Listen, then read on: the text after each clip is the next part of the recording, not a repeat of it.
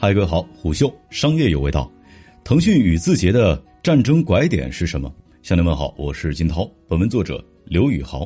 本期商业动听为您分析一下腾讯与字节大战的拐点。腾讯九三零变革期待以组织变动来补强工业化系统能力，后者是内容工业化时代下的必备能力之一。腾讯过去最擅长的两种内容供给方式。UGC 或者是 OGC 多少有点农耕时代的感觉，比如人们很容易因为共鸣，继而与朋友在原内容基础上互动，产生新的内容。缺点则是人与内容的匹配效率不太稳定，用户在朋友圈和 QQ 空间对即将刷到何种内容没有任何的预期，同时刷到多少内容完全取决于身边朋友是否够勤快。腾讯 OGC 的内容供给。要更为稳定，但依然停留在供给方决定用户看什么的阶段。社交应用上的内容消费让用户无聊，起码还可以靠即时通信功能留住用户。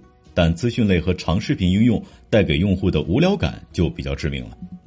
腾讯这类作坊式内容可守不可攻，对专业内容的理解以及生产专业内容的人才储备都是护城河。但内容有限和匹配精度差，决定了消费规模和用户时长的天花板，自然无法从对手处抢夺更多用户的注意力。今日头条诞生三年，就在单个用户时长上超过了成立更久的腾讯新闻。反过来，指望这类流水线内容攻入腾讯大本营也不现实。几年之前，今日头条推出金字节奖，从评价体系入手，试图在权威性上玩一把弯道超车。腾讯 PCG 刚成立的时候，手里的两张牌——社交和广谱的内容，都是字节跳动想要但缺少的。不过，腾讯 PGC 内容多且杂，难以形成合力，这与技术内容中台的长期荒废有关。结果就是缺乏持续黏住用户的入口及内容分发器。腾讯视频的用户时长很高，但用户注意力多集中在单个内容上，其余内容有效曝光的时间较少，用户粘性不如短视频。PCG 内部黏住用户效果最好的是 QQ，QQ 也确实担得起这份重托。二零一六年四月上线的内置新闻信息流服务 QQ 看点，仅用两年不到的时间就实现了八千万的 DAU，足以看出 QQ 在内容分发上的潜力。问题是，QQ 作为一款年轻人的社交应用，无法完全承载 PCG 旗下音乐、文字和长短视频等各式内容的分发，这与 QQ 的社交定位是有关联的。另一方面，QQ 看点自走红以来便饱受内容低龄化之诟病，由此可以看出 QQ 作为内容分发器的某种局限性。而缺乏场景的另外一个后果就是很难做到业务聚焦，因为开发者无法马上知道哪些内容最合适，只能去靠试。腾讯似乎在重演这一幕。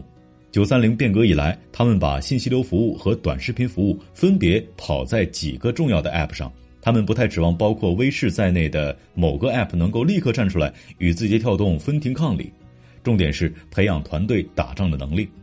顺着这个思路往下想，很难说腾讯此刻没有通过内容中台为若干个事先规划好的业务场景收集数据反馈。一旦理顺，他们便能够以理想速度推着新产品小步快跑。九三零变革之前，腾讯与字节跳动的用户时长对比如下。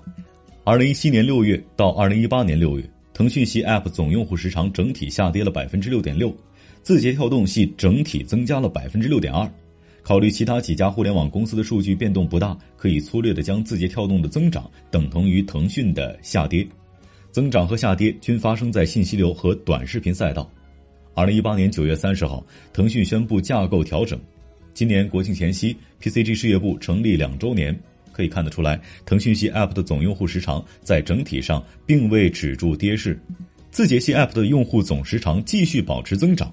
不过，腾讯系的时长降速，字节系的时长增速均趋于平缓。信息流赛道上，腾讯最能打的是腾讯新闻。过去一年当中，腾讯新闻在月活规模上略胜于今日头条。背靠腾讯这一艘内容巨轮，腾讯新闻在影音娱乐、体育和游戏三类内容用户的渗透率均高于国内新闻资讯 App 榜首。不过，腾讯新闻的用户时长和人均日使用频次仍然是低于今日头条的。天天快报在月活用户规模与用户时长的方面同样是不如今日头条。短视频赛道今年上半年抖音的月人均使用时长是微视的六倍有余。总之，过去两年，腾讯在信息流、短视频赛道依然处于守势。字节系的增长放缓，主要归结于国内信息流、短视频赛道整体增速放缓，字节跳动转战国际化，以及快手对抖音的前置。腾讯跟字节现在有一些划江而治的意思，高频、高时长、流水线内容和货币激励是字节系 App 的商业飞轮，凭此打造的标准化内容入口及应用，腾讯打不进来。但是腾讯在内容端的源头优势，字节同样是也没办法，在标准化内容领域减缓字节跳动的扩张势头，然后加固优势领域的护城河，这是腾讯的第一种解法。第二种解法是期待产品经理重新发挥作用，这是腾讯过去二十年安身立命之本。九三零变革以来，腾讯全力建设技术中台和内容中台，纯粹依赖推荐算法的内容产品走不远。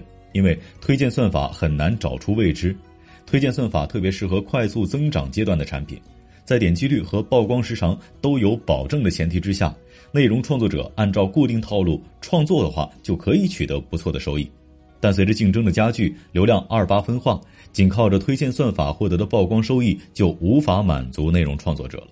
这个时候，引入关注、搜索和热点，扩大信息触达面积就非常有必要。从公开资料来看，腾讯布局内容型社区的脚步一直没有停下。今年六月份，腾讯新闻极速版还转型为社区型产品有味。布局思路上，腾讯一横一竖，竖是强互动性内容，横是面向年轻人群体。内容形态混合了图文和短视频。强互动性内容的典型代表是游戏，游戏具备天然的话题性和社交性，且受众广泛。过去几年，腾讯陆续推出过不同的游戏社区产品，围绕游戏反向做内容社交的还有快手。快手是先依托社区做小游戏，反过来再依托小游戏做社交，思路上等于是把当年 QQ 社交加小游戏的打法正反各做一遍。围绕年轻人的社区和社交生意，看上去 QQ 一家独大，实则暗流涌动。去年马桶 MT、多闪以及聊天宝同天上线。外界第一反应是微信被群殴，但多闪明显是冲着 QQ 去的。还有上面提到过的快手、电玩和 B 站，其主要受众均为年轻人。与其说通讯业务是腾讯的基本盘，不如说年轻人才是腾讯的基本盘。和身处统治地位的微信相比，年轻人社交是其他互联网公司最想击穿的薄弱领域。去年年中，集团战略会上，刘世平指出，QQ 的 DAU 依然稳固，守住了多位竞争对手的轮番挑战。可腾讯一直没闲着，今年九月份还出了款名叫“猫呼”的视频社交产品。社交产品和内容产品的用户留存路径截然不同，社交产品易守难攻，内容产品则强调最好的防守是进攻。社交产品和用户之间更接近一锤子买卖，社交是一次性把人吸引过来。这种业务容错率低，不像内容产品，每天都需要买食材加工卖给顾客。没有合口的菜，顾客可能今天离开，但明天还会因为新菜回来试试。在信息流和短视频产品这儿，买量特别正常，只要供给和匹配不出问题，用户留存就有戏。但社交和社区产品的不确定性变量太多，这一里一外之间的矛盾，既摆在字节跳动的面前，也摆在腾讯的面前，双方重回同一起跑线。究竟是腾讯的产品经理文化和 IP 储备先发挥奇效，还是字节跳动凭先发优势掌握主动？这场社区之战值得期待。商业洞听是虎嗅推出的一档音频节目，精选虎嗅耐听的文章，分享有洞见的商业故事。我们下期见。虎嗅，商业有味道。本节目由喜马拉雅、虎嗅网联合制作播出，欢迎下载虎嗅 APP，关注虎嗅公众号，查看音频文字版。